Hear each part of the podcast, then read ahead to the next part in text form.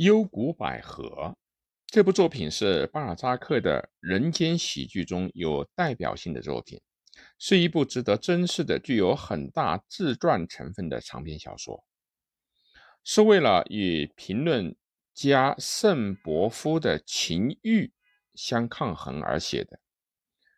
莫尔索夫夫人的原型是他的初恋情人贝尔尼夫人。达德列夫人也可以看作是实际生活中的维斯孔蒂夫人。小说采取了费利克斯子爵向其未婚妻娜塔莉叙述青年之恋的书简形式。菲利克斯因得不到母爱而寂寞地度过了少年时代。他在初次参加舞会时遇到了一位出乎寻常美丽的夫人。他在狂吻夫人的润如灵芝的肩部以后，满眼含着泪水，恋恋不舍，但得到的却是夫人的斥责。自此之后，他对夫人妩媚难忘。他沿着。安德尔河的岸边散步时，眺望着美丽的小谷和建在那里的馆舍。林斯夫人为什么住在这个地方？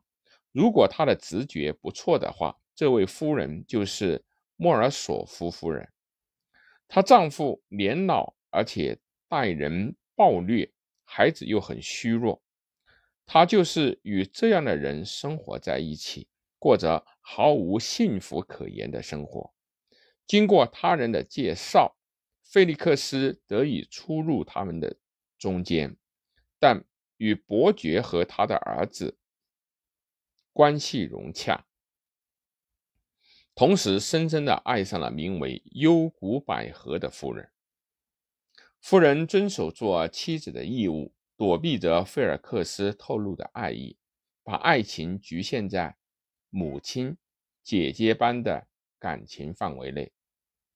由于莫尔索夫家族的引荐，菲利克斯得以在宫廷社交界中占有一席之地。他旋即为达德利夫人的肉感所诱惑，成了他的俘虏。这当然也传到了莫尔索夫夫人的耳中。莫尔索夫夫人实际上也深深地爱着菲利克斯，为情欲与争输之心的争斗而煎熬着自己，内心的苦痛无情地肆虐着他。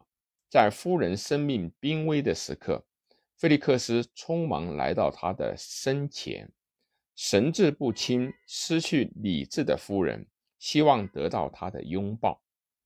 但夫人立即清醒过来，恢复了自己的清白纯洁，留下了给菲利克斯的信后离开了人世。信中记录了夫人对他的爱慕和嫉妒，以及炽烈的爱的过程。巴尔扎克在其成名之前，有着和幽谷百合极为相似的境遇。他在事业活动中虽遭到了失败，但所积累下来的时代经验，却为他成为一个揭露社会本质的大作家奠定了基础。巴尔扎克在三十岁时写下了《苏昂党的人们》，铺平了他成为文学家的道路。他在二十年间写下了九十部小说，庞大的写作量和社交、旅行。